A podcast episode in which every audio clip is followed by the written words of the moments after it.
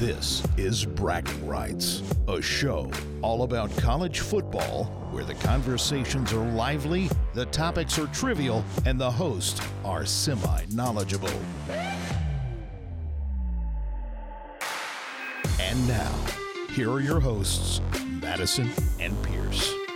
Welcome into another edition of Bragging Rights. Week nine is in the books. Uh, it was a stinker, stinker week, but that's okay. It was football nonetheless, and it was the last weekend without my uh, second most favorite conference, Pac 12. Also, Maction is back. I mean, it just feels like all is right in the world. Uh, we are already looking forward to week 10, but we've got to recap week 9 before we get into that. Uh, so let me introduce my co host. I'm Madison, and I'm joined as always by my brother Pierce. Pierce, how are you? Outstanding, outstanding. Uh, there are certainly some uh, question marks going into this next week. Uh, super excited because it's a you've got a good slate of, of games this weekend as opposed to this prior week. That being said, um, here to pick you up because you know I know you were traveling. We're trying to tune in as best you could. Yeah, listen I had this. a full day on the couch, so Of course you did. This is this is what I get. The year 2020. I planned a beach vacation with a couple of friends from work on this weekend because this was going to be Georgia's bye weekend. I was being so smart. I even told them I was like, "Listen, we're going to do it for the weekend that it's Georgia's bye weekend. I'm not doing it any other weekend. I have to be around for all the Georgia games." Well, then Florida went and got COVID, and so last weekend I was had all the time in the world to watch football. This weekend I had to. Oh, well, not had to. I was on the beach. I could, there's worse places to be. Yeah, exactly. But I didn't see a minute of football live, yeah, at least. uh, yeah, first world problems, right? I Um, mean, I did didn't miss much with Georgia. World's yeah. uh, like most I boring mean, I- football game of all time. I think widely regarded as the most boring football game of the last like three to four years, potentially, because you, you tuned in because you thought maybe, maybe Kentucky starting a new quarterback could could you know do some crazy things here or there, or maybe Georgia lays an egg, yada yada yada. But we'll get into it more. I don't want to spoil the beans here, but yeah, I mean you didn't miss too much. It was a good weekend to go off. Um, but yeah, you're right. I mean, you plan things. What do we say?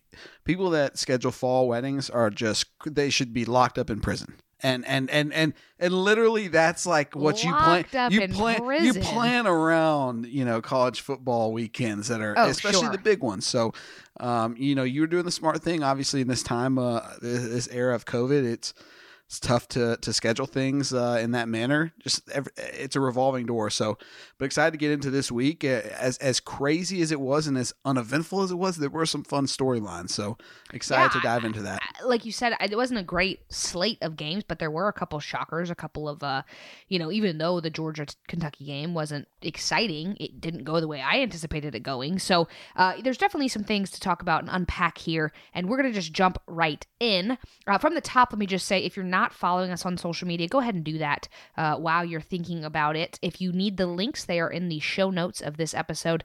Uh, but we're at Bragging Pod across Twitter and Instagram. That's bragging without the G, Bragging Pod. Uh, I've been putting out little videos on Saturday mornings, uh, getting you up to date with five minutes or less, what to watch, what to pay attention to, and why you should care about the slate of games. Uh, and this next week, it's going to be super important because there's uh, there's one particular game that I'm ready to to get into and unpack. But uh, follow us there. Uh, we've been doing tweeting games and things like that, hot takes over on Twitter. Uh, and if you're not subscribed, go ahead and subscribe. Share this with a friend. We really appreciate the support. Just wanted to get that out of the way at the top. And now we jump into our week nine recap, and we start as always with our good, our bads, and our downright uglies. Pierce, my good is the Texas A&M playoff chances. A few weeks ago, we were sitting here and we were like, "Oh, you know, Texas A&M, this really stinks. The whole scheduling changes of 2020, they would have had a really good season, and all is lost." Well, heck no, it's not lost. Jimbo Fisher's really good against non-top 10 teams, and they don't have another top 10 team coming up. I mean, they they've played the slate of their games that's going to be tough.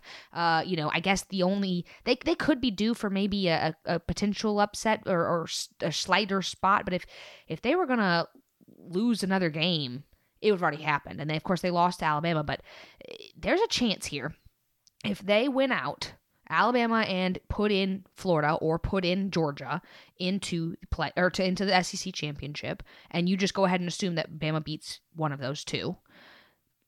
I mean, Texas A&M's in. You don't have another person out of the Big Ten. Ohio State's go ahead and punch Ohio State, uh, uh, Alabama, Alabama's punched their ticket already. Pac 12, sorry, you're, you're irrelevant. You're out. You haven't even started playing football yet, and you don't have enough time. Uh, Big 12's out. They've lost now uh, with Oklahoma State going down. And then you've got the ACC. You could potentially get two people. You could potentially get Clemson and Notre Dame, but that assumes that they split the series. I don't know if you see that. So if they don't split the series, Pierce, and Georgia doesn't upset Alabama, or Florida doesn't upset Alabama, which is that's a lot of a perfect storm for them, I, I, I think Texas A&M is in, in the playoffs. It's funny. I, I will say, I, I was coming into this week, uh, coming into this podcast, thinking, you know, what what's going to be an overreaction here? Um, you know, no need for a fourth contender in the playoff series, yada yada yada. And then you brought up you brought up a great point. I mean, seriously, that's an incredible point. If everything holds true, I don't think Notre Dame has a chance to beat Clemson, even though they might play them twice. Same thing goes for Georgia now. I, am I'm, I'm convinced more and more as the coming as the weeks progress uh, with this Georgia Bulldogs team. I don't think they can beat Alabama. You've got Wisconsin with COVID. might luck out, and somehow, even though they lost, they they may look at it and go. The, the committee may look at it and go, "Well, why not give this A and M team a, a shot?" You know, they weren't playing well early in the year. They went on the road. Alabama had fans. First time really they played in front of fans, albeit you know whatever it was, eighteen thousand. They lost, but they showed some things, you know, and, and why not give them another chance? So that that is a really good, uh, really good uh, winner this week. And it's funny to say that too, because you know Arkansas did backdoor cover on them. My winner of the week, uh, my good definitely goes to Clemson. Um, when you have a when you have a quarterback come in and D, DJ and I got to slow down when I say this because when I say it fast, I I, I struggle. Uyangalele. Where are you getting it in from? Well, and that's what's so funny because you know how I like to over enunciate my words. Is that the right word or right? Yeah, right? over enunciate. yeah. I kept saying to mom this past weekend while I was sitting watching football, "Where the hell's the N coming from?" It makes no sense, but it's Ui Ungalele. So okay, hold on. Here's my question: Is he crazy. Is he Hawaiian?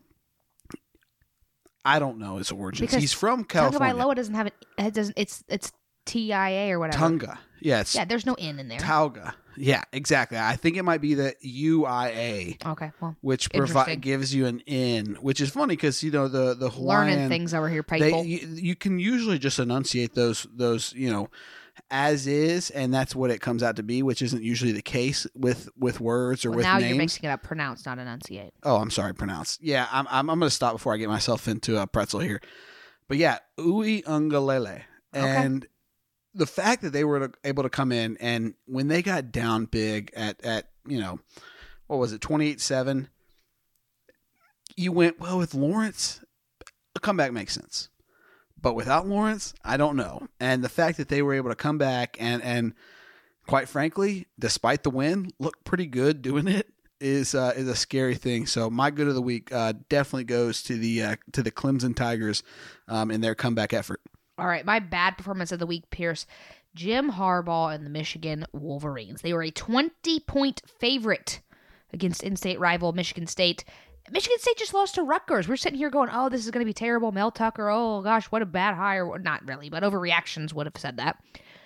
Harbaugh is one in four in bowl games. Never made the college football playoff, but that's not saying much. A lot of teams haven't done that. But when you you think you've hired the guy, he's supposed to be at least knocking on the door of the playoffs. He hasn't made the Big Ten championship game. He's 0 5 against Ohio State, and he's 3 3 against Michigan State.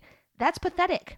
In a year where you're supposed to have your best quarterback you could potentially have, and we'll get into it as the game or as we get to that game. I don't want to talk too much about it. But what a bad, bad, bad, bad, bad, bad, bad performance. And if you're a Michigan fan, I don't know how you can justify this hire anymore. Uh, it's not even like he wins all the games except for Ohio State. He he's not getting it done from top to bottom. It, it, it it's kind of like with Georgia fans. If you lost every game and beat Florida, we'd probably be okay, not okay. We'd get rid of you, but you know we'd be sitting there going, well, but at least he's beating Florida. Uh, Harbaugh's not even getting it done against Ohio State, and now not Michigan State either, and that's that's pretty pathetic. So bad performance from the Wolverines overall, and, and specifically Harbaugh. Love it, love it a lot. Uh, this is. Uh, I wish we'd maybe let off with my bad performance of the week because it m- would maybe justify your your bad performance of the week. You look at Minnesota. That is my bad performance of the week. There was a lot of question marks uh, coming in. You know, they had some coordinator changes. They had uh, some personnel changes. Some people opting out. Um, and then you looked at them and they and they got beat fairly easily by Michigan, and then there were some some question marks on. Well, did Michigan uh, was that a big win for them? Was that a good win for them, or is that this just a bad Minnesota team? Well, quite frankly, you know, if you took anything away from the Friday night game with Minnesota uh, uh losing to Maryland, you, you probably could have expected a, a, this poor outing from Michigan uh, against their rivals, uh, Michigan State. Minnesota just is really struggling on on defense. They gave up nearly 400 yards uh, passing. They gave up over 250 yards rushing. That's a that's a terrible recipe to win. Um, you're just not going to win many ball games that way. They're they're struggling to get much through the air. Um, yes, their one bright spot uh, is Ibrahim uh, went for 207 yards rushing on 41 carries. Still only five average. That's that's great.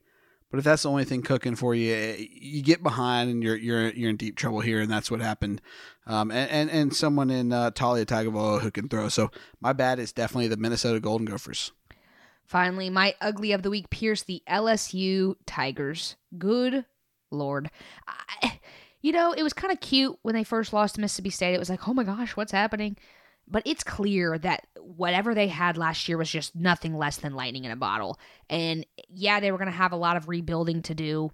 But this is this is next level, and I'm a little bit worried about the next five years of LSU football, eh, especially with you know eh, I, I, you think to yourself, gosh, Coach O really dialed it in. He's got good players. He went and got the right coordinators. And now he goes and he hires Bo Pelini, who was now a terrible ho- coordinator. So maybe it wasn't quite him being smart and maybe him just kind of lucking into it. I, I don't really know what to make of it, Pierce. But the LSU Tigers, they've got a dark couple years of football coming up. It's it's not just a, oh, it's just a rebuilding year because we've got to reload. No, I, I don't see much of any bright spots. I mean, I, I don't. I just don't. I can't put to push to one thing and say, yeah, but they at least have this guy. Uh, it's it's from top to bottom not not great for LSU, and they don't have, like I said, the coaching uh, to to coach up talent because you can you see that happen. You can hear people who's called quarterback whispers or you know whatever. They can develop talent. It's they don't have the dudes and and uh, the the dudes that they might have gotten in recruiting classes are young and and the coordinators I don't believe are up to snuff to, to get it done in an SEC West that the gap is widening with every passing second between Alabama and the others. So LSU really ride the championship high that you got last year because you're not going to get one for a while. My uh, my ugly of the week is definitely the UF Missouri game as a whole. Um, and that doesn't necessarily encompass the game. It's also the uh, pre and post game pressers. Um, the fight at halftime was a, it was unbelievably bad. I, I, and I say this not as a rival of Florida. Um, you know, it's just not a good look when your coach is running out there acting like a uh, acting like a, a psycho idiot, a psycho, like he's a mass murderer, and he just is pushing refs around, and that should have gotten him kicked out or suspended in the first in, in the first place. And then he instigates a fight, and it's just a melee on the field.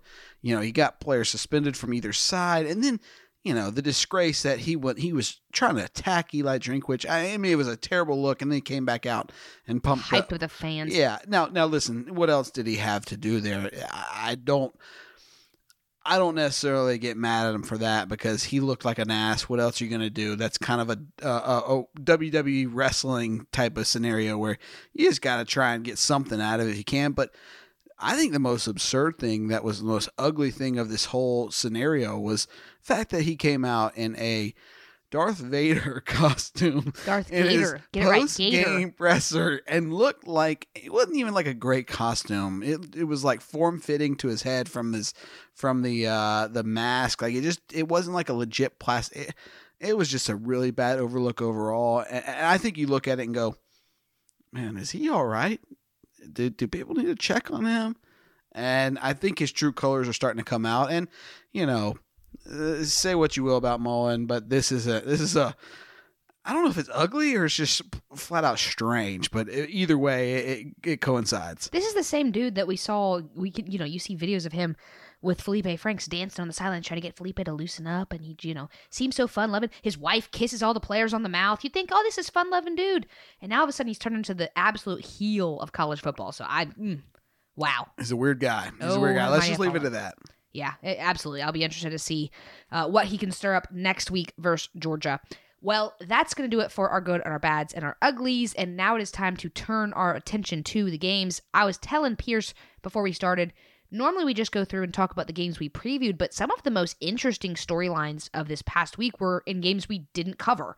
So, because I don't have much to add because I didn't get to watch a lot of these games, I'm just kind of going to let him go. I'm going to set him up and let him kind of talk about the games as if, uh, you know, as if he's explaining to me who didn't get to watch the games uh, you know, what happened and what am I what am I seeing here with the box score. So uh, let's just jump right in, Pierce. The first game was on Friday night. It was the Minnesota Golden Gophers and the Maryland Terrapins.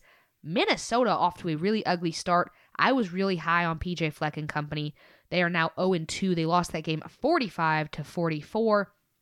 When I'm looking at the box score here, Pierce, uh, you know, Minnesota t- controlled time of possession. Not good through the air necessarily, though they were effective when they did try to throw. Uh, but but it looks like Tagovailoa just went off. Baby Tagovailoa looks like he just went off for the Terrapins. So kind of help me out here, Pierce. I do see a couple of turnovers. Help me out here. What what happened in this game? Uh, and and what is happening with Minnesota? Are they just that bad, or were we just mistaken with what Maryland is? Well, and we hit on I hit on this in the good uh, portion uh, earlier in this in the show. So go back and listen to that if uh, you need a little bit of a refresher.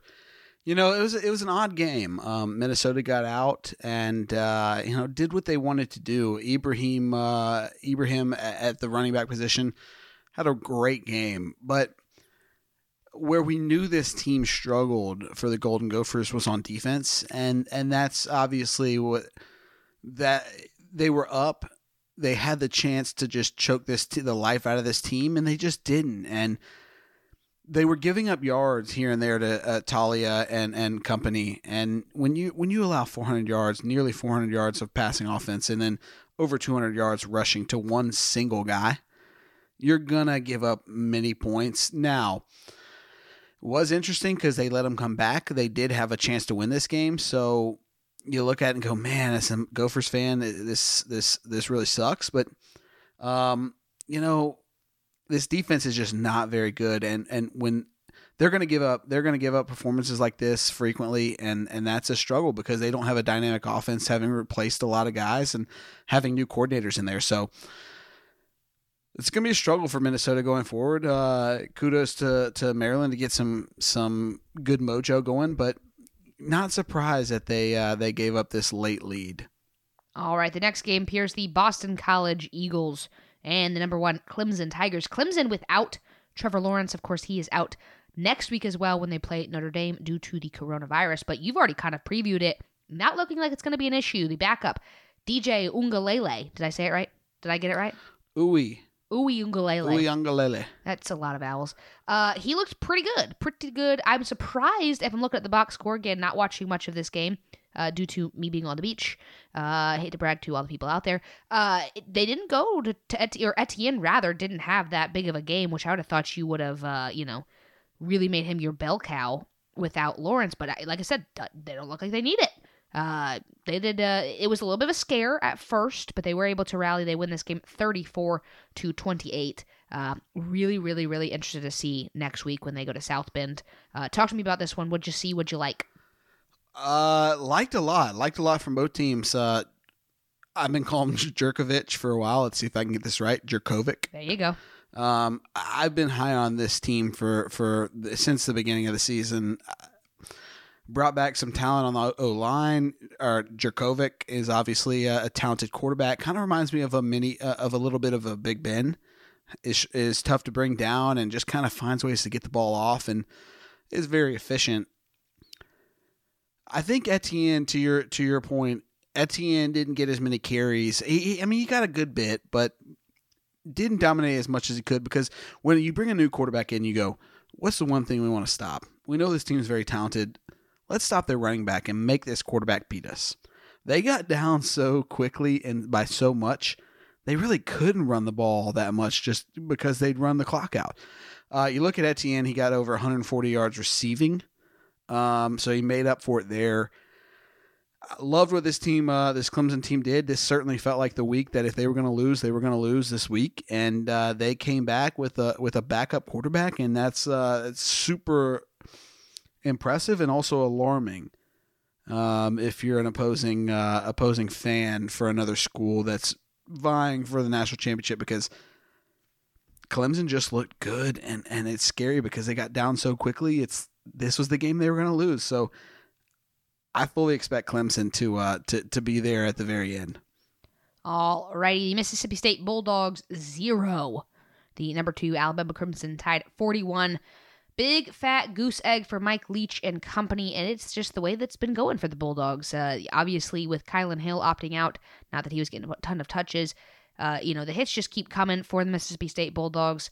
Uh, Alabama looked good, uh, forced three turnovers. Uh, yeah, I mean I don't know what else to say. They almost put up 500 yards. Uh, Mac Jones looks incredible. He's now become the front runner for the Heisman. Najee Harris was efficient. Uh, you know, no Jalen Waddle, but it didn't look like it really mattered. They had uh, they just just roll the next guy in. I mean, it's just there's not much to say about this one other than it's, about what we thought would happen. Yeah, and and this was one of those games you hit the nail on the head. Uh, you were you were looking to see how they fared without Jalen Waddle, and they, they didn't skip a beat. They didn't miss a beat at all. Um, I'm interested to see how they play against a team with a, a solid defense, against a team that maybe can put up more points and hang with them offensively. That being said, uh, DeVonta Smith stepped up in a big way. I think he might even be the better, I'm not going to say more talented receiver on this Alabama team from this past year or two. But for whatever reason, he just is so productive. He runs great routes and he's definitely unheralded in this Alabama offense. And I think will go down as one of the key pieces for the last three or four years. He, he has been a stalwart in this offense. Not surprised to see Mississippi State struggle. Um, was hoping they'd put up 10 points, but yeah, when Mac Jones doesn't have to do too much and it just looks effortless, it's uh, it's a dangerous sight for the uh, for the opposing team. So Alabama obviously came out and took care of business and uh, walked to a to a large victory here. A, another dominant win and uh, was the oh sorry number another dominant win the number three Ohio State Buckeyes 38 the number 18 Penn State Nittany Lions falling to 0 and 2. They only put up 25 points in that game. Uh, weren't able to have the traditional whiteout, which I love, one of the coolest atmospheres in college football. Uh, I don't think it would have made much of a difference because I just think Ohio State is that good. Uh, Justin Fields put up over 318 yards, four touchdowns through the air.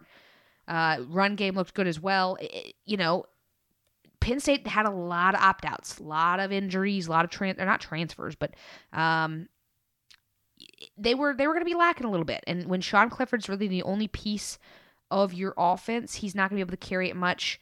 Uh, you know, still, I mean, I guess there's a little bit of glimmer of hope. You you kind of got your your number one rival out of the way, and I don't think you're really going to have much of an issue with Michigan. Uh, you know, they got Maryland next week. Then Nebraska, those could easily be two wins. Iowa could be a win as well, but those could easily be three losses as well. So Penn State, you're gonna have to turn it around here, Bubs. You you probably should have won IU, but you didn't, and you knew you probably were gonna lose Ohio State, though you maybe had a glimmer of hope. And now you're on the 0-2 season already, uh, and, and things are starting to get a little bit desperate in Happy Valley. Yeah, not take anything away from the Big Ten, but I think this uh, this this showed that outside of Ohio State, there just isn't much going in the way of the Big Ten. You thought Penn State was going to be the team to compete against Ohio State. Maybe a Wisconsin or a, or a Michigan could step up. Now, obviously, uh, Wisconsin eh, undergoing the COVID protocols that obviously hurts. That being said, it, this felt like a, a, a cat toying with its food, just playing with its food, just just let them stick around, let them stick around, let them hang around, and then just you know going for the uh, going for the jugular there. Fields and company, this team is very talented. I'll say though, they did give up enough through the ground, not necessarily on the ground uh, rushing wise, but they allowed some things here or there to uh, to make you question. But I think this Ohio State team, there are no question marks on it whether they'll win the Big Ten they have all the all the markings of uh, a national championship team. So got some uh, powerhouses to go through, but yeah, it just felt like someone. It felt like a, an animal playing with their food here. This was uh, a no doubter. The number four Notre Dame Fighting Irish thirty-one. The Georgia Tech Yellow Jackets 13. Not really sure why I'm previewing this, except for the fact that I just want to highlight what went well for Notre Dame because this is going to be a marquee matchup next week.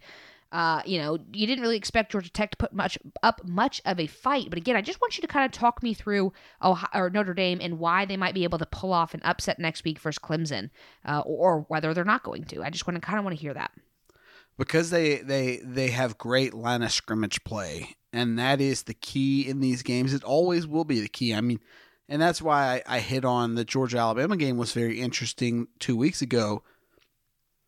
I didn't feel like we got beat on the line of scrimmage from a Georgia perspective. It was through the air, and I've never felt like two wide receivers were the reason we lost, and that was the case. So so yes, Notre Dame has a very good chance here because they play good defense. They've got talented players. They they've got great line, line of scrimmage play. It's can they keep up offensively with Clemson? Can they score enough points to beat a Clemson? I don't know if that's the case. You know, I told you I was uh, I was ready to jump off the bandwagon two weeks ago. I have since still rided with Notre Dame. Uh, from uh, uh, picking against the spread because I just felt they were due. It's a it's a tall tall ask for them this week. I know some people are, are high on them. I've been high on them, but I just don't know. I, I don't know. They've got to control the the the the clock. They've got to be very methodical and then they've got to play absolutely a plus ball on defense. So that that's the only way that they can beat this Clemson Tigers team. The number five Georgia Bulldogs heading up to Lexington to take on the Kentucky Wildcats. 14 to 3 in what was dubbed probably one of the most boring football games of all time. And Pierce, what I really want to want from you is talk me off a ledge here. I'm nervous going into Florida next week, and we don't need to get into whether or not we're going to win, but just talk me off a ledge that it's going to be okay. A lot of people dinged up on defense. Stetson didn't look amazing. Uh, run game looked good. I mean, that's what you have to do against Kentucky is just run, and we did that. We certainly did that. Um, but ooh, I'm I'm real nervous. So just talk me off a ledge here, Pierce, if you can. Boy, that's uh that's tough to do um, at this point in the season, but there there is a way, and and the way is you look at Florida the last three, four years when they've they've struggled against this Georgia team, and what have they done poorly? They failed to run the ball. I don't see this team coming out and absolutely dominating on line scrimmage and, and running the ball down Georgia's throat, and that's going to put a lot of pressure on this this Florida pass offense. Now, the scary thing is, I think this Florida Florida pass offense can sustain that, can sustain that pressure, can throw for for you know 250, 350 yards. But it's always tough in the SEC to come out and dominate on the ground and, and or not dominate on the ground and win against a, a, a comparable SEC foe. So that's the way you're going to do it. I think you, you, you make Trask make those big time throws, and and if he misses a couple, then you've got a good chance. So um, I think it's going to be a race to see who can get to 28, 31 points, and uh, it could even be lower than that. And and with Georgia's ability on defense, despite some of their injuries, I know it's tough. They should be able to hold them to to. I mean, this is the best defense that best defense that Florida has played thus far. So, you know, they're they're in for a trick, uh, a, little trick here, uh, here, there, and I think they'll see some new things. So, um, this game is a toss up. This game's uh, more interesting than the prior four years. All right, it's time to hear or, or attend rather the funeral of the Big 12 playoff chances because the Texas Longhorns took down the only undefeated Big 12 team left. Texas Longhorns 41, number 6 Oklahoma State Cowboys 34. Name of the game here from just looking at it, uh, the box score 5 turnovers for the Pokes. They did put up 530 yards of offense, but if you're turning the ball over that much, it's going to catch up to you eventually. So, uh, not great. Chuba Hubbard looked like he struggled a bit as well. Spencer Sanders did put up 400 yards of offense, Pierce, and four touchdowns, um, but one interception. So it does look like four of those were accounted for fumbles, if I'm seeing that correctly. That's crazy uh, mm-hmm. for, for a guy who was supposed to be one of the best backs in the nation. Like I said, Texas Longhorns, probably that's going to kill it for the Big 12 playoff chances. Uh, but but maybe a little bit of Texas back, maybe. No, not quite. Uh. Can't can't can't do it. Can't do it. Can't do it. Uh, just talk to me about this one because uh, you're you're Big Twelve guy. So just talk to me about this one. Yeah, this was one where um, you know we previewed it last week, and we I, I told everybody this was a game that Texas ought to win. They ought to at least cover the number, and there's no sense in them not winning this game. When you look at the box score, though, no reason for Oklahoma State to lose. I mean, unbelievable. Over 400 yards, I believe, of passing offense. You know, they ran the ball, but it was, you hit the nail on the head. It was the fumbles, it was the costly turnovers, and more so the timely turnovers. And Texas just taking advantage of what they were given short field position, um, also returning a kickoff for a touchdown. What it came down to was uh, a little bit of uh, poor clock management. Oklahoma State allowing Texas to just have a few too many possessions, and that was the difference. Oklahoma State should have won this game. I think, quite frankly, they deserved to win this game, but they just struggled to uh, to to do the little things necessary for a big time team to get over the hump against one of their rivals. The Arkansas Razorbacks and the Texas A&M Aggies, the number eight Texas and A&M Aggies. Uh, A&M wins that game 42 to 31. Arkansas does backdoor cover, so sorry to all you gamblers out there that might have had the Aggies in this one. Uh, like I already said, my good, my bad, my ugly. Texas A&M finds himself in a position now, Pierce, where to end the season they they go they do go to South Carolina next week. That could potentially be a trap game. Uh, they do have Tennessee, but Tennessee's not impressing me. Ole Miss, uh, eh, which Ole Miss has zero defense, so I think that they'll be able to put up some points. LSU, who looks terrible, and they do end the season with Auburn. So I, I think that there's a chance, there's a world where Texas A&M, uh, you know, finds himself at least heavily in playoff talk. Um, but I mean, it's it's kind of crazy to think that after the beginning of the season, what we saw there. Uh, but if I'm just looking really quickly at the box score, I mean, it looks pretty pretty evenly matched. Uh, but you know, ultimately Texas A&M is able to uh, to to just really handle the business there. Um, controlled time of possession it looks like, which is the biggest thing. But yeah, just talk to me about this one uh, and the Texas A&M Aggies. Yeah, time of possession was the key here. Uh, another major factor was uh, Catalon at the back end of this Razorbacks defense, uh, missing him uh, throughout most of this game was a was a huge factor. Uh, you just could tell this defense was struggling a little bit on the back end, and yeah, it came down to both offensive uh, offenses uh, moved the ball well and, and did some nice things, but it came and, and and not neither of them really made many mistakes. It just came down to who was going to make a play on defense and you know, uh, don't let the box score also uh, make you think this was a close game. A and M dominated this game. Yeah, the score would, would they be stro-. They, they, they they dominated early in the game, especially on defense, and Arkansas got things going late um, to make it look respectable. But A and M won this game. It was a crazy comeback. Obviously, uh, knowing where I where I lie or lay, um, you know, I was happy for that backdoor comeback. But that being said, A and M definitely won this game and um, quite frankly, Arkansas shouldn't have been close. Alrighty, the Missouri Tigers 17, the number 10 Florida Gators 41. You already heard us preview how weird this game was, how just weird and bizarre it was. Um, I don't, I don't even know. I did see that all over Twitter. Obviously, sitting on the beach, I was like, "What is happening with the Florida Gators?" Uh, I, I, they've become a caricature of themselves, a caricature of a, pro, of a program. But what's not a caricature is Kyle Trask he is uh, next level good for them. Uh, he put up 345 yards through the air, four touchdowns. He did have an interception. A little bit concerning to me, Pierce, that I'm seeing right now. He was their leading rusher.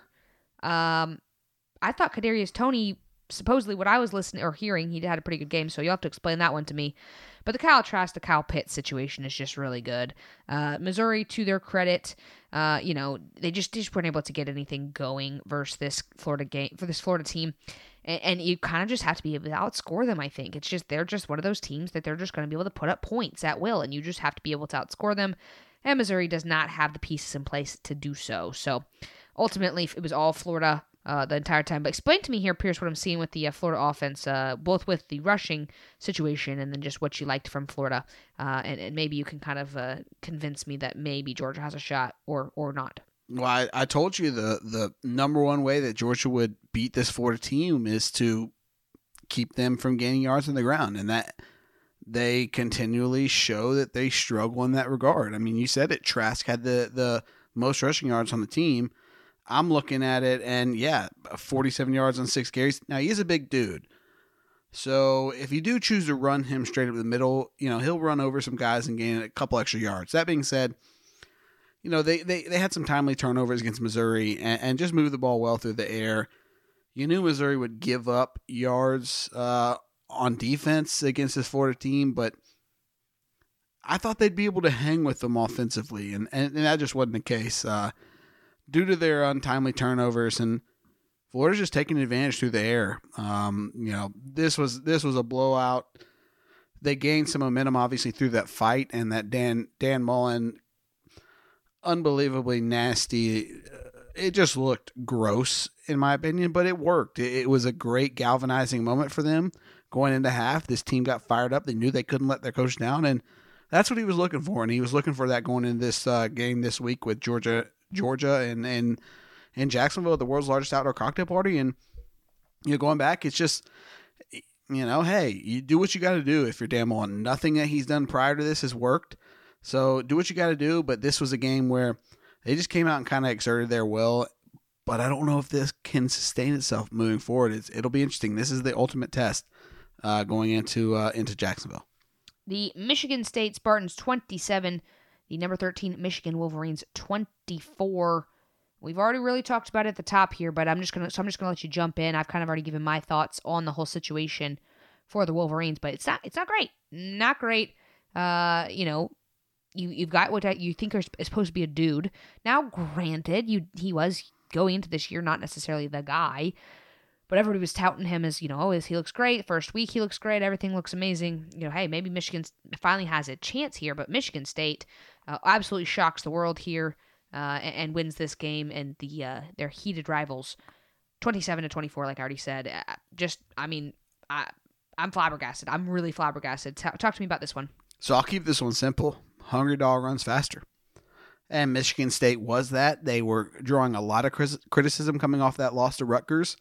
Obviously, a lot of things went wrong for them that, that week, but you also knew that Michigan, there was a little bit of a um, little bit of a false narrative going on with them in their win against Minnesota. You know, was Minnesota truly that team that was supposed to compete for the Big Ten? Like some some some pundits might have thought. Pundits might have thought. That being said, uh, you look at it. Milton still had a good game, but what did Michigan fail to do? You look at Michigan; they failed to have a good quarterback over the last five, six years, seven years under Harbaugh. Their identity is running the football running the football and playing well on the line of scrimmage. If they can't do that, they have no chance. If they can do that, they have a chance against most teams outside of, I'd say, Ohio State. They threw the ball 51 times. 51. 51 against a team in Michigan State who, in my opinion, has no threats of, of being a prolific passing team. That's unacceptable. They need to go back to the drawing board. They need to just continue to feed their runners run Milton a little bit more. Obviously, Haskins needs to get the ball far more than just eight times. He needs to get 20 at least. You got to stick to that. You got to know your personnel. You got to stick to your game plan. Michigan got away from that this week, and uh, kudos to Michigan State for for uh, for wanting this game more than Michigan. It was very evident from uh, from watching it. The eyeball test, they they passed that, and um, you know, Michigan's got to pick things up. They got to turn things around here. They got to get back to their identity. And there's no, I think they can. I think they can. I, I, I wouldn't say Ohio State's obviously out of the question, but they could they could run the table outside of that. The number 15 North Carolina Tar Heels and the Virginia Cavaliers. Virginia won that one 44 to 40 or 44 to 41. Um, I'm looking at the box score here, Pierce, and uh, Sam Howell almost put up 500 yards of offense. Did have a couple of turnovers though. They look like they didn't come from him. They look like they were on fumbles. Uh, and it looks to me, Pierce, like the biggest difference here was the fact that Virginia controlled the time of possession, which in a close game is going to be the answer. You wanted to put as your overreaction something about Mack Brown. So talk to me about this one and why Mack Brown's not the guy to get it done in Chapel Hill. Yeah, I'm just worried about uh, this team moving forward. This was, you know, you look at the second year of head coaches, and I know Mack Brown's an outlier here because he's won it elsewhere. He's won at Texas, uh, and he had a long career there in Austin. That being said, when you got a quarterback like Sam Howell, you expect to, uh, even if you think it might be not be the best team you'd ever have overall, the, he can elevate you to a higher standard. That's not happening. That is just not happening. This defense is abs. This defense might be as bad as Ole Miss. I'm gonna go ahead and put that out there. This defense is awful, awful for for a team that has Sam Howell, who's putting up 300 plus yards of passing offense. It seems like every week. Two running backs who very well could be up there in at the in the top 10 rushing leaders eh, at the end of the year. And you can't beat a team in Virginia. You already lost to FSU. This this team is a joke. I'm going to have trouble even looking at them the rest of the year. That's how pathetic I think they are because they have the talent on the offense. Mack Brown needs to go out and figure something out from him. Let me put it this way Mack Brown's gotten a good recruiting class coming in this year. I'd expect to lose a couple of those big time recruits that aren't locked in already because you just, you got to figure something else out. And some of these coordinators are going to be gone because giving up 44 to Virginia after they lost maybe their best player in, in the history of their program in Bryce Perkins, that ain't going to cut it. The number 16 Kansas State Wildcats 10. The West Virginia Mountaineers 37. Absolutely dominant performance by West Virginia just based on the box score. Uh, for almost 500 yards of total offense for the Mountaineers. They held Kansas State to just 225 yards, three turnovers for the Wildcats as well. Like I said, they lead all of the stats here. The West Virginia Mountaineers do. Uh, pretty impressive. They held Kansas State to just 41 yards of rushing. I mean, like I said, just pretty dominant performance. This will be a pretty big flyby here, but uh, really quickly, if you would, just give your thoughts on this one. I was gonna say this is a flyby because I predicted this one to a T. I said both defenses are are fairly uh, they're they're good defenses. West Virginia is certainly a little bit better in my opinion, and it came down to which offense could score more than twenty four to twenty eight points, and that was Jarret Doege. Threw for over three hundred yards. They had a hundred yard rusher and their defense obviously shut down Kansas State. You knew Kansas State was going to have to keep this to a 21 point game to have a chance. They weren't able to do that, and obviously uh, the outcome is is expected. The number 17 Indiana Hoosiers 37, the Rutgers Scarlet Knights 21. Both of these teams were coming into this game with shocking wins and it was just a question of who's for real and who's the faker. And I think we leave this one going. I don't know if there is necessarily a faker. I think these are just two teams that are going to take advantage of the fact that it's 2020. I do think that Rutgers is on the rise, which is early, really early to say that, but it's just based off what I've seen so far. Uh, I, I, don't think they're anything to scoff at this year. I don't think Indiana is necessarily some dominant force. It's not like you should be like overreacting to this uh, necessarily. Indiana did dominate uh, at the end of the day. Three turnovers for the Scarlet Knights. Um, and, and, neither of them were prolific on offense either, but it's just one of those things where I think these two teams can potentially shock a couple, uh, couple games in a Big Ten where it looks like it's Ohio State and then a bunch of other people who are trying to play football. So uh, ultimately, good for the Hoosiers, like I said already. Uh, three turnovers for the Rutgers Scarlet Knights, but I don't think that that's necessarily something to be like, well, they're terrible. They they look decent enough that I think Greg Schiano is going to be able to shock the world a couple times, potentially this season. Agreed, agreed, 100%. I think Indiana Indiana came out and executed their game plan a little bit more than they would have expected in, in their previous game and against uh, against Penn State. I think they were able to come out. They they know they're not going to just light the world on fire offensively. They like uh, they like Penix. They like they like a lot of their players on offense, but they know they're not, not going to come out and throw for 350 yards uh, through the air, and they're not going to come out and run for 200 yards on off on on the ground. So they got to come out and they got to con- control the, the clock and play good defense and play to their personnel. And they came out and did that. And and Rutgers did put up a fight. And I think I agree with you. This Rutgers team is going to upset some guys this year. But I was excited and happy to see Indiana. I, I'm not as sold on Indiana after week one against Penn State as maybe some people are, because I just don't think they showed much as much as I would have hoped for on offense little controversial win as well. Yeah, but that yeah, exactly. And that being but that being said, I, this was a game where I could have seen them come out and, and really struggle and they came out and just executed their game plan to a T and and they move on and excited to see uh, excited to see if they can get some of that mojo for some of these big games because you never know in the Big Ten, especially in some of these conferences, you need that one team, that one team with that magic to to at least spark an upset or two, or at least contend for that upset just to make things interesting. The TCU Horned Frogs 33, the Baylor Bears 23. Uh, this one looks like a pretty easy win for the TCU Horned Frogs, despite what I'm seeing here with the score. um, both teams did have a, a, a turnover, rather, uh, but uh, 400 yards of offense for the Frogs. They hold Baylor to just 278 yards. Uh, I think to me, Pierce, based off what I've heard and, and kind of what I've seen with the eye test, you've got a potential dude with Zach Evans if he can stay out of trouble for the TCU Horned Frogs.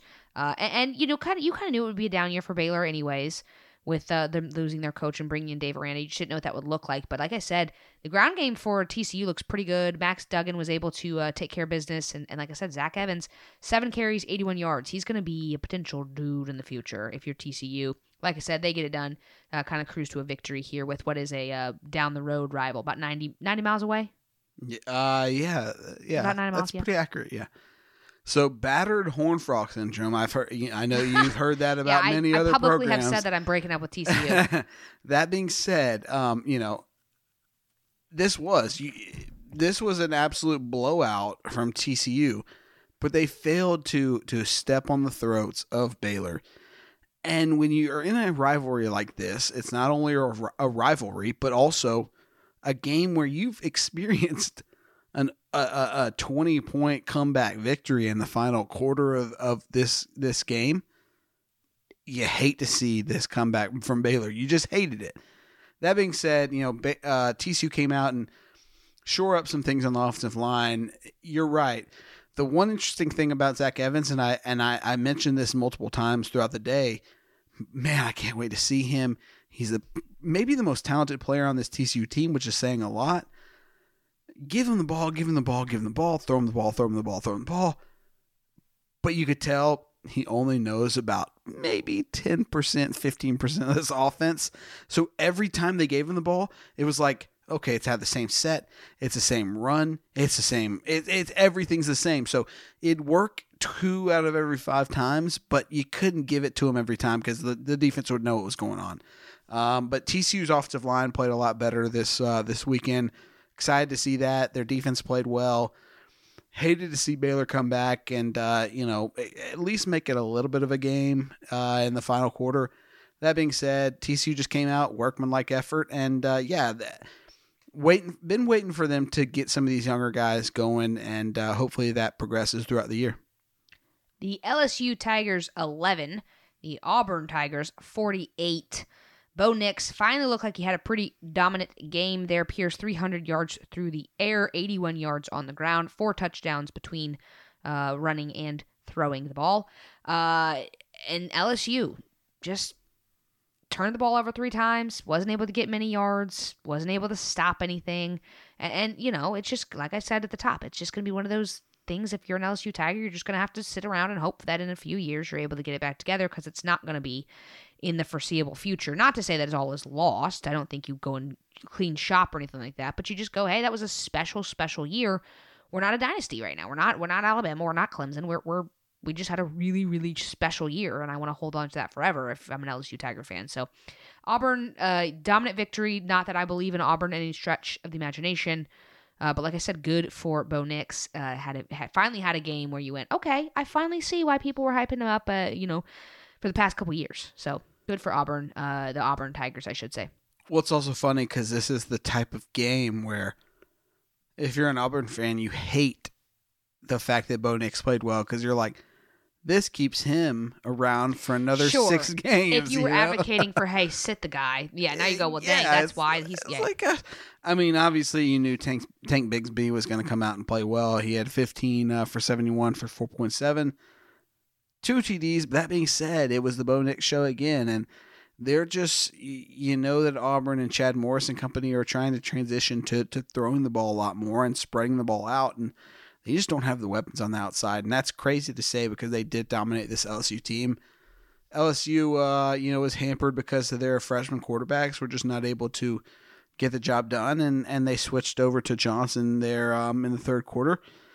You know, they at the end of the day they just struggled to get anything going on the ground, and, and Auburn took advantage of that and, and had some timely uh, timely touchdowns, and Bo Nix did have a good game, so kudos to them. Happy to see Bo Nix, uh, you know, have this game because I, I love playing Bo Nix. So, you know, I don't Yeah. know if you're happy if you're an Auburn fan, but that being said, good win for Auburn and uh, good win moving forward for the morale. The Northwestern Wildcats 21, the Iowa Hawkeyes 20. Uh, despite the close score here, this looks like a sloppy, sloppy game. But th- what I want to highlight kind of here is if you're Iowa, you've now lost two games that you would expect to win. Uh, you've got Michigan State next week, and you should theoretically win that one. But you know, with the performance they just put up against Michigan, who knows? Minnesota, that's probably a loss, uh, or could be. I don't know. Minnesota looks kind of crappy this year. Penn State could be a loss. Nebraska, hell, Nebraska could be a loss. It looks like to me, Pierce, Iowa potentially could. The only game that they could probably pencil in as an automatic win is Illinois. Not great for the Hawkeyes. Uh, if you're a Hawkeye fan, you're used to at least them putting being dominant, not dominant, but able to um, win it more games than that. And in a year like 2020, where you're not having the non-conference games, that's just the way it's going to look. It's going to be one of those years we look back in 10 years and we go, remember when Iowa went one and eight or one and seven? Well, yeah, but they they were all conference. So it's just it's just a weird year. They're they're 0 2 now on the season. Northwestern uh, improves to 2 and 0, and uh, I they, I don't really see them playing anybody that could potentially win except for tell Wisconsin in a few weeks. So. Uh, you know, it's just one of those things where it's 2020 is a weird year. Like I said, this game was pretty sloppy. Three turnovers for both teams. Uh, neither one was really blowing any one of the other, the other person out. Just just kind of was Big Ten football for you. Yeah, and I expected a little bit of regression uh, from Iowa and a little bit of uh, positive movement for Northwestern. They they struggled last year with some injuries, and but how Big Ten football is this? 273 yards total offense for Northwestern and 293 yards of total offense for Iowa. Oh, and and the one team that that has the higher total, they end up losing the game. I mean, how how perfect is that? This game was uh, this game was typical Big Ten football. I thought big I thought Northwestern would come out and win because I thought they'd be a little bit better on, on defense and they showed against Maryland that they were um, they were clicking they had something figured out a little bit more on offense. Iowa did hand this game away. They were up big early on, um, but not surprised to see Northwestern come back. Keep this short because, admittedly, this wasn't one game I watched. I just knew this would be an ugly Big Ten game, and I had some other uh, other uh, big time games on the slate. So, yeah, you look at it, and, and it was a very Big Ten esque football game, and not surprised to see Northwestern come out and win. Last but not least, the Virginia Tech Hokies 42, the Louisville Cardinals 35. Uh, despite the fact that they put up almost 550 yards of offense there, Pierce, the Louisville Cardinals turned the ball, ball over three times, had a fair amount of penalties, and were not able to get it done versus the Virginia Tech Hokies. Uh, you know, you hate to see that kind of a thing. You, you hate when you've got a, a player like uh, Mikhail or, or Malik, can't remember what he's going by right now, uh, Cunningham playing well. You hate to see him also have turned the ball over three times. Um, but Hendon Hooker, perfect. 10 for 10, 183 yards. Uh, Khalil Herbert uh, put up 147 yards on the ground as well. And uh, Virginia Tech gets it done versus Louisville. Uh, neither of these teams are anything to write home about necessarily, but, uh, you know, you got to cover the games like that only because it could potentially write what the the, the picture towards the end of the year uh, and also next year as well. Yeah, you you hit it. Mikhail Cunningham came out through for over 350 yards of offense, and you know you looked at the first two weeks of the season, the first few weeks of the season, and even though Louisville's off uh, defense struggled, you thought this offense can put up points and hang. Obviously, they struggled against Miami to put up much. They lost to Louisville uh, or lost to Florida State not long after that. Um, but Mikhail Cunningham finally showed up here. 350 yards of offense, uh, 23 or 35 there. Limited, uh, you know, limited on the ground rushing, only had 47 yards. Did have three picks, which, you know, he needs to shore up because his defense isn't great. That being said, they were able to do enough. Uh, Hawkins on the ground had 129 yards of rushing offense, and Virginia Tech just just didn't put up much. You know, you look at Hooker, 10 of 10, which you know was good, 183 yards. They they were able to get the thing going on the ground, but you know they just struggled. Uh, they just struggled against this Louisville team, who, quite frankly, was just able to to get more going offensively and to get more opportunities. So surprising, uh, surprising outcome, but also uh, the way Virginia Tech's been going the last few years, not surprising. All right, that's going to do it for our preview or our recap, rather. I know we ri- rifled through a bunch of games, but like I said, it was a pretty weak slate, so there was just uh, there was enough games to talk about. Uh, that wasn't overwhelming, but also, uh, you know, you couldn't really leave. Any I was of the, overwhelmed.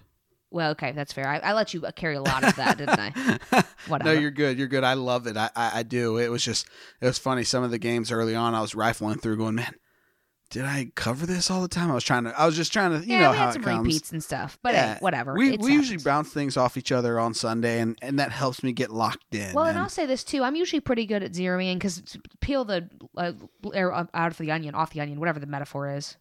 Inside baseball. That's a better metaphor. Love uh, I pick the games. I usually pick the top ten games of the week, uh, and and I usually do a pretty good job hitting the nail on the head there. But I didn't foresee some of those, you know, potential, uh, you know, Clemson almost getting upset and things like that. So, and one of the games that I was most excited to talk about didn't happen because Wisconsin got COVID. So, anyways, uh, you know, just a little bit of a longer recap for you guys. I'm gonna overwhelm you even more, Pierce, since you got to watch the games. I let you carry the braggers of the week. So, when you are ready, go ahead and tell the people who our braggers of the week are. I don't know how to put this, but I'm kind of a big deal. Got a handful here, folks, so stay, stay tuned. First off, Talia Tagovailoa. How about it? Tua's younger brother, 26 to 35, 394 yards through the air, three TDs, only one INT. He had did have eight carries for 64 yards and two TDs. That's five total. Helped them upset the Minnesota Golden Gophers. Good on you, Tua. I'll say Tua, Talia. Uh, second off, same game. Maryland running back Jake Funk, 21 carries, 216 yards, 10.3 average. That's Studley. One touchdown on the ground, three receptions for 22 yards, and another touchdown. Two total. Good on you, Jake Funk. Switching over also in the, uh, well, it used to be ACC. Uh, this is now the ACC. DJ Uiangalele. I, I said some that tough wrong. names there. I said you? that wrong. I know. Tua, ta- you know how funny is it when you get uh, Tonga and you get Uiangalele? When you say it right, it just flows off the tongue. It feels great. Uiangalele. Ui, wow, you said that way too uh, cocky and, and and well. Yeah, Well, it's like that Uiangalele. Hold on, that was a callback though. I thought you would appreciate that. That ooly lolly lolly. Isn't that a ooey lolly lolly? Isn't that a golf thing? Oh, I don't know. I thought you were doing that song. Ooey, mommy, mommy. I don't even know what that is. Oh well, I, I, I'm I'm I'm aging myself here. Well, So. DJ Uyangalele, 30 for 41, 342 through the air, two TDs, zero interceptions, six carries, 25 yards, and a TD. You look at it, did they miss Trevor Lawrence? I don't know if they really did. Uh, good on you, Uyangalele. You got to say it s- slowly. Uiangalele. Uyangalele. Doesn't it sound great? Okay, I love just it. Keep, keep, keep going. fourth, uh, fourth player on the list, DeVonta Smith. He had over 150 yards of uh, uh, of receiving in the first quarter, I believe it was. He uh, he went 11 receptions, 203 yards, four TDs. Absolutely dominated. It, it's very clear he is gonna gonna pick up where Waddle left off. Matt Corral also sticking to the SEC, 31 to 34. Absolutely unbelievable. Unbelievable. 412 yards, six TDs, zero interceptions, six carries on the ground, 23 yards. Matt Corral absolutely did his thing and also dished it off to Elijah Moore. 14 receptions, 238 yards, three TDs. This is a guy, Elijah Moore. I think you could look at him and go, this guy is unheralded. Maybe he should get a little bit Heisman contention considering what he's been putting up. Um, sticking uh, sticking uh, through the air and and receiving wise, Nick Starkel. I, I hope I'm pronouncing that right. San Jose State, 34-47 through the air, 467 yards of passing offense, five TDs, zero interceptions. Yes, San Jose State. I said it. Absolutely dominated Nick Starkel. Tylan Wallace, wide receiver, Oklahoma State, go pokes, 11 receptions, 187 yards, and two TDs, and absolutely passed the eye test. Absolutely going up and dominating these cornerbacks for uh, for Texas. And I know they they might get picked on, but Tylan Wallace looked the part. Sticking uh, sticking with wide receivers or tight ends, Michigan State. Ricky White, eight receptions for 196 yards and a touchdown. Absolutely looked the part there, uh, and beating the bigger brother um, in Michigan. And then last but not least, Otis Anderson, UCF, 16 carries, uh, running back, 16 carries, 170 yards, 10.6 average, one TD. I know his counter- counterpart, Greg McCrae, also had a great game, but we got two running backs like this. You got to take the better of the two. This week it was Otis Anderson. Those are my braggers of the week. Look for him to do the same next. There you go. That's our braggers of the week. That's our recap of the week. We even took you through our good, our bad, and our uglies. We've got a full slate of games. It's going to be a long one for week 10. I predict. I don't know. We'll see. It could be short. Sometimes I, up. Sometimes I go into it and I think, well, this is going to be a long one and we go really quick. Sometimes I think, well, we got a lot to cover here and we go, you know, I don't know. I don't know where I was going with that. Point I thought is, we were going to have like two happening? games to pick this week, and we covered like 16. Yeah, well, that's what I'm saying. Who knows what's going to happen here, folks? The best thing you can do is be subscribed so you're not missing out on any of the episodes, any of the goodness. We are uh, constantly looking for ways to try to provide something that you not you're not getting with other podcasts. So let us know if there's anything that you really would like to see from us. Uh, if you don't know how to reach out, Braggin Pod is a good place to do it. Braggin without the G on Twitter or Instagram. Uh, and like I said, that's in your show notes as well. So that's going to do it for this episode of the Bragging Rights podcast. All right, before we leave the people, Pierce, overreactions in five words or less. Mine is Kirby won't ever win Natty. Boy, I'm just happy to keep this uh, five words or less. I'm not going to lie this week. With the biggest windup ever for five words or less. Keep in mind, people, this is an overreaction. Uiagalelei is better than Lawrence. Ooh, there you go. Those are the hot takes we're serving here at the Bragging Rights podcast. That's going to do it for us. I'm Madison. And I'm Pierce. Stay blessed, y'all.